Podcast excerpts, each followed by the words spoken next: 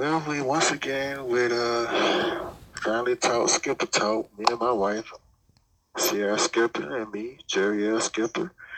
And um we just basically talking about the love in the church today and, and basically how the church has transitioned from the state in which it originally was supposed to be in and the state it originally was in. And uh it's an interesting subject when we think about it because we see even the structure as an obedience, the structure as the really just the love and the compassion even in the church. I, I, I, I'm afraid, what, what you say, baby? I'm afraid that, that the church has tipped over its scales in one way in an extreme and, and in some other day, in some other churches, it's, it's the other way on the scale in that extreme. Like, there's a lot of people that's, that's extremely compassionate, and that they lack the structure of sternness and obedience. Whereas in other churches, it's, it's extremely obedient and stern, whereas it's not as much compassion. Well, what you think about that? What you got to say about that? I mean, you have different things that go on in different churches. You got to look at your leadership and look at the foundation as to what that church was built on. Yeah. Uh, well, I, I, I agree with you. And and I do see a lot of churches are like that. Like you said, you gotta look at your church and the foundation of which that church was built on. But if we all body of Christ and we all believers in this body of Christ, we mean you're supposed to have the, the same structure because there's only one body, right? Right. And so, yeah, I, I see nowadays that it's a lot of people they don't even reverence the, the ministers in the church. They don't reverence the uh, the people in the church, as far as the, the layman people, the ushers, the just the saints in general. And I think it's because of that.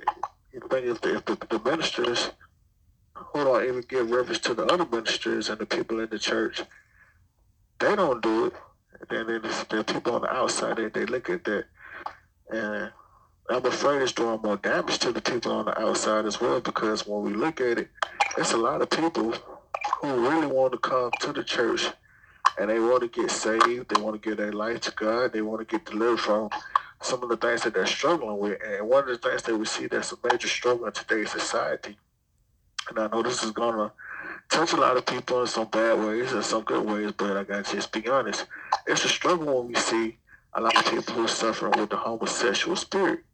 And it's some people who actually want to get delivered from that, but because of people who don't know how to deal with that uh, in a proper fashion or a proper manner, uh, or certain people who know how to condone it and be too stern, as we were saying on the scale, uh, people not receiving their, their deliverance. And, and, I don't think it's supposed to be like that. Um, we already know that Jesus Christ said that he, he came to the sinners, he came for the sinners. And he said, a person that is righteous doesn't need a doctor. It's those who are sick. I'm not necessarily saying those people are sick, but it's saying they're sick. Uh, it's not just that saying there's a homosexual. It's, it's any sin. Me just put it out there. Um, any sin. And um, as we begin to dissect this thing, it's a verse that comes to my mind. It's in the book of Jeremiah, chapter 31. Jeremiah, chapter 31, verse 3, reading out the New King James Version. It says, The Lord has appeared of old to me, saying, Yes, I have loved you with an everlasting love. Therefore, with loving kindness have I drawn you. And I believe that the people that's on the scale of, of uh, sternness and, and extreme obedience, they lack the compassion, therefore they're not drawing people. And the Bible, this passage right here says that God uses love to draw the people. Again, I want to put emphasis on that. So the Lord has prepared, I mean, uh, appeared of oh, old to me, saying, Yes, I have loved you with an everlasting love. Therefore, with love and kindness, I have drawn you. It's with love, kindness, love and kindness that draws people.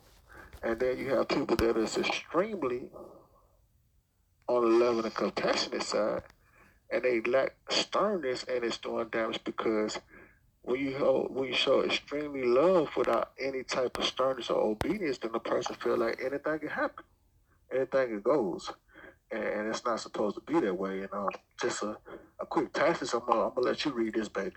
I want you to go to Romans chapter six and read verse one and two. And while she's turning Romans chapter six, verse one and two, I want, I want y'all to just know that it's not supposed to be that way. It's supposed to be an even balance. In order to reap the harvest as we supposed to, and in order for people to get delivered, there has to be a perfect balance. So we see right here those who are extremely stern and obedient and lack compassion. They're, they're not reaping the benefits of what they're supposed to reap because of this right here, which says, with love and kindness have God drawn you. You can't draw anybody if you don't show the love and kindness. And to the ones that's extremely kind and love and compassionate and don't lack, I mean, and do lack the discernment and obedience, this is what's going to happen right here. And this is what is actually happening. Go ahead and read that, baby. You said Romans 6, verse 1 and 2? Yeah, go ahead. It says, What shall we say then? Shall we continue in sin that grace may abound? Certainly not. How shall we who died to sin live any longer in it? Okay. And so what he's saying is, yes, there is grace, there's compassion, there is mercy to forgive the sin. But he says, should we continue? Should we continue to sin that this grace may abound? Even though it is readily available, we shouldn't do that. He said, certainly not. And in other words, they said, God forbid. But we should not do that. So we have a person that's extremely compassionate and they lack the sternness, they are doing the total opposite of this verse. And therefore, people feel like anything can go. And because anything can go, and people see that anything can go, they say, well, this church is not right. This church is not how it's supposed to be. Because the Bible tells us, should we continue with sin that grace may abound? No. So it's no way that a person is supposed to be inside of a church and they suffering with this thing and they condoning this thing. Now, now let me put emphasis on this.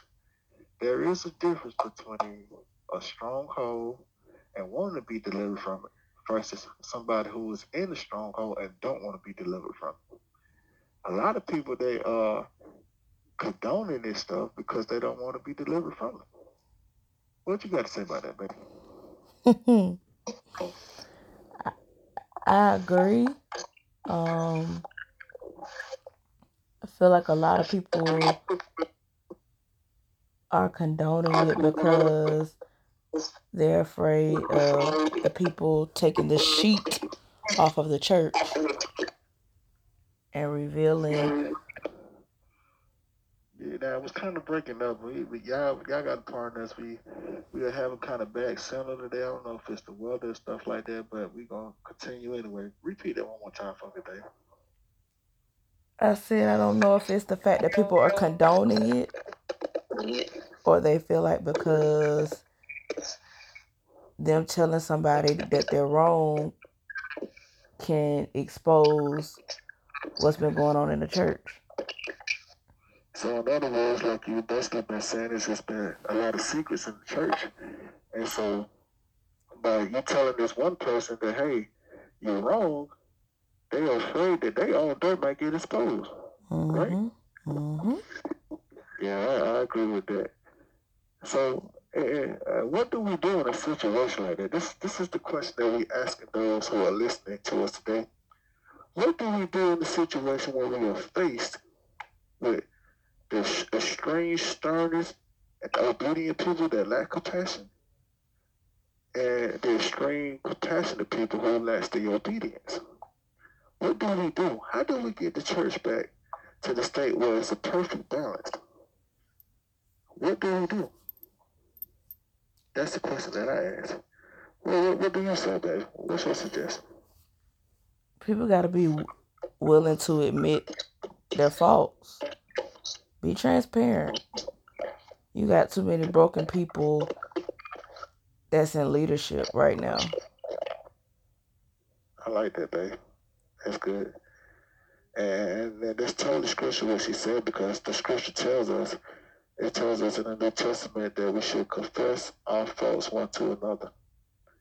And, and, and, so, in order for a person to be truly delivered and healed, they got to talk to some people about it.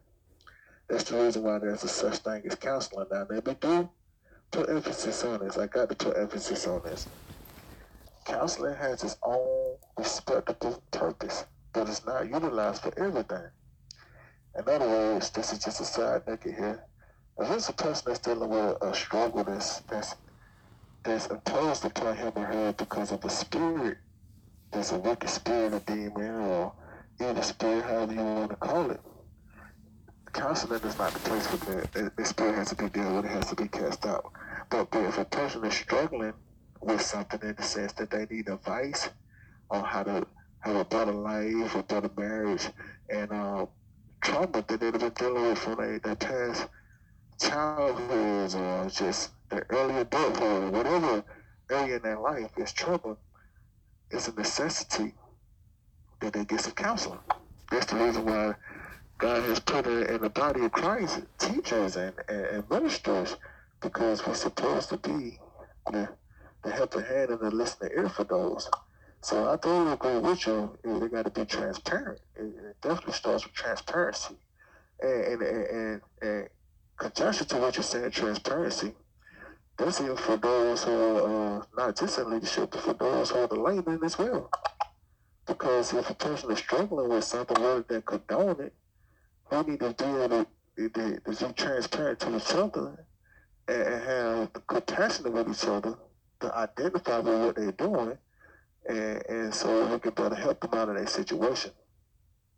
I'm reminded of a passage that's in the book of Hebrews, and I'm paraphrasing. I'm not going to say word for word, but I'm paraphrasing. But it says that basically our high priest, Jesus, he was tempted in every way that a man could be tempted.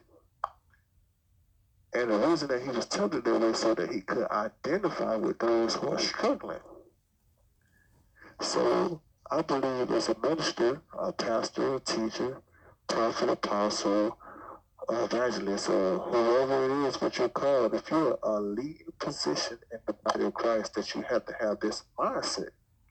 I got to be able to identify with those, not in the sense of copying what they're doing, but be able to understand what they're doing so I can better help them. You understand what I'm saying? Mm-hmm. That's good. Yeah. So, so this is what we gotta do. Like she said, we gotta be transparent, that's one of the foundations that we gotta do to get back to, to get the church back into the state that it was originally in, and, and more so than anything, we gotta get that word. We gotta get that word because in the Word of God, that's that's where we get our direction. That's where we get our inspiration, and that's how we get structure. That's how we get structure. So, if you want to know how things supposed to be and how to go about doing things, we had to definitely get in the Word and not get a tradition.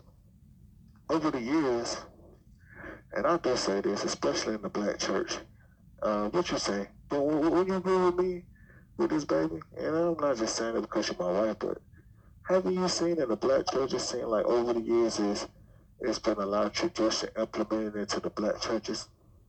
Yeah. But not just tradition, yeah. just favoritism. Tradition, favoritism. Yeah, I can see that. And by all means, we're not we're not bashing any black churches. We, we, we, we're black ourselves, but what, what we're basically just saying is that we have seen this. Uh, you're talking to somebody who is currently at, at the time of this recording, the age of 35, and I've been in church pretty much my whole life. I've been in um, black churches, white churches, I've been in multicultural churches, and and I have seen that. And and I think it's, it's doing more damage tradition more than anything. And not just because I don't see it, but the Bible even talks about that. You know, Jesus, Jesus Christ even says that the, the traditions of men have made the commandments of God of no effect. It has made the word of God of no effect. It has made the name of God of no effect. It's the tradition of men. So traditions is, is a destroyer of the word of God. And it's a destroyer of the people who are trying to basically follow the word of God. Because traditions a lot of times has been passed down and because we don't know any better, because we don't get into the word, we don't know if it's actually of God or not. And it's another reason why the church is in a messed up state in which it's in. So we have two powerful points for y'all right now. As my wife said, transparency and, you know, following up basically with uh, confessing your faults one to another. And then we have this one right here, which is basically getting to the word and not getting into tradition. And so I believe if we can have a conscious decision and make a conscious decision in our mind to get into the word of God every single day.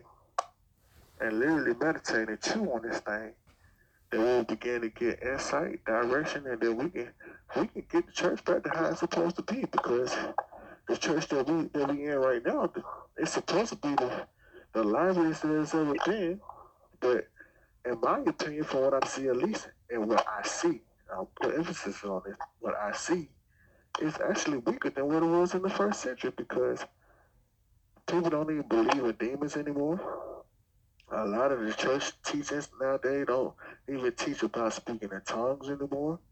A lot of people don't even believe in and, and the power of the enemy. And I'm not playing the power of the enemy above the power of God because the Bible clearly tells us that we have more power in God. Like like the Bible says, greater is he that is in me than he that's in the world. And uh, those who believe will cast out demons and heal the sick.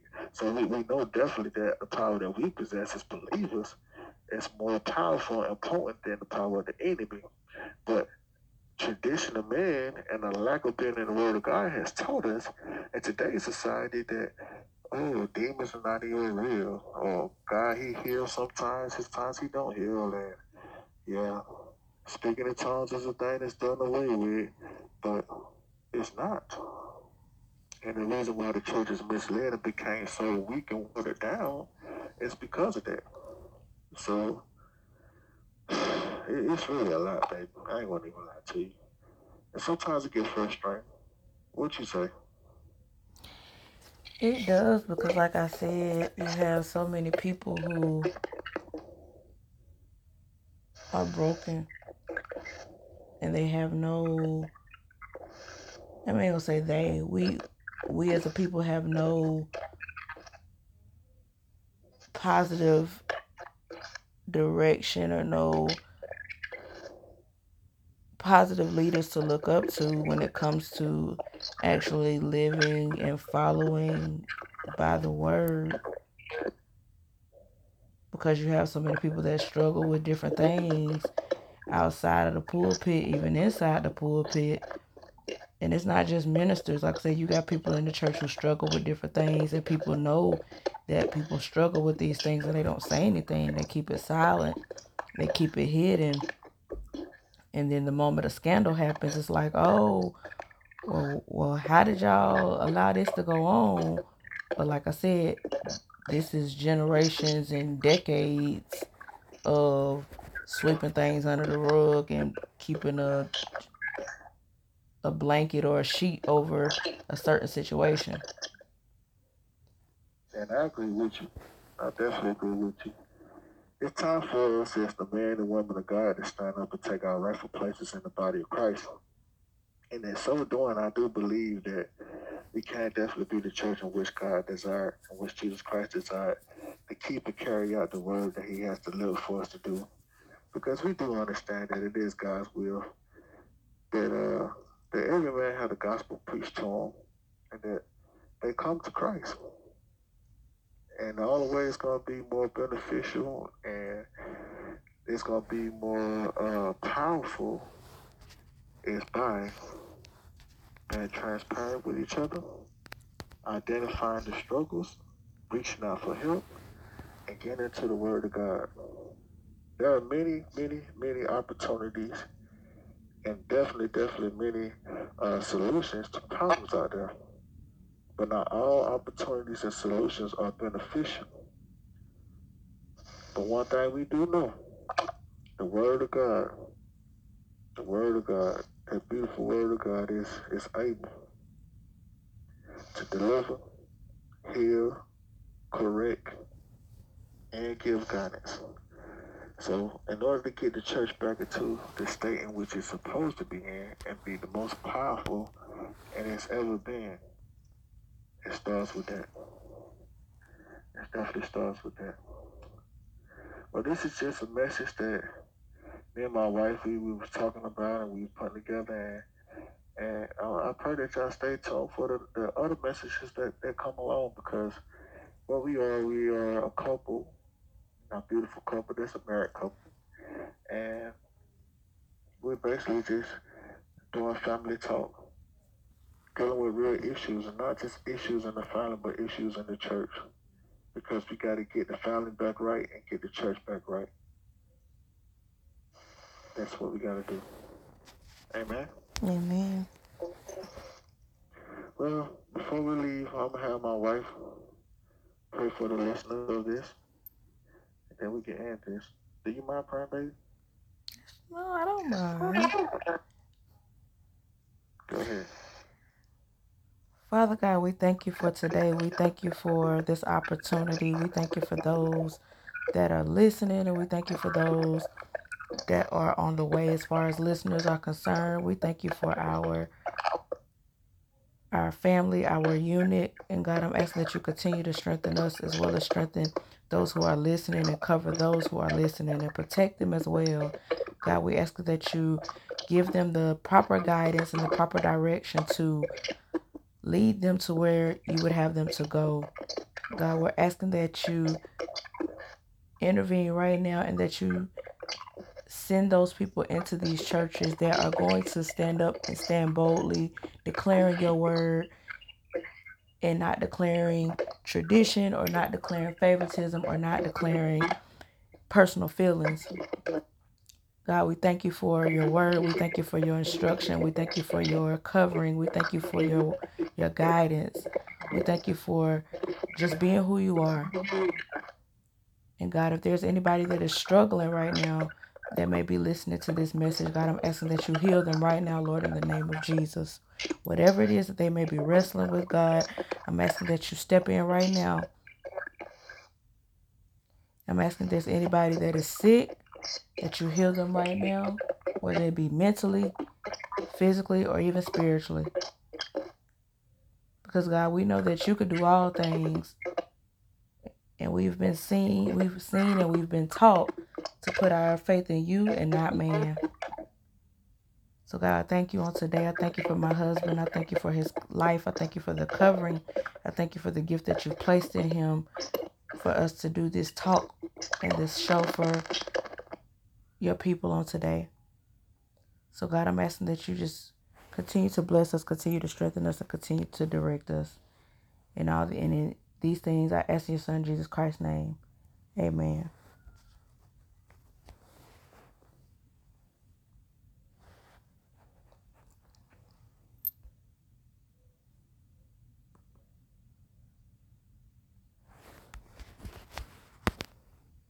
I'll be the best quality.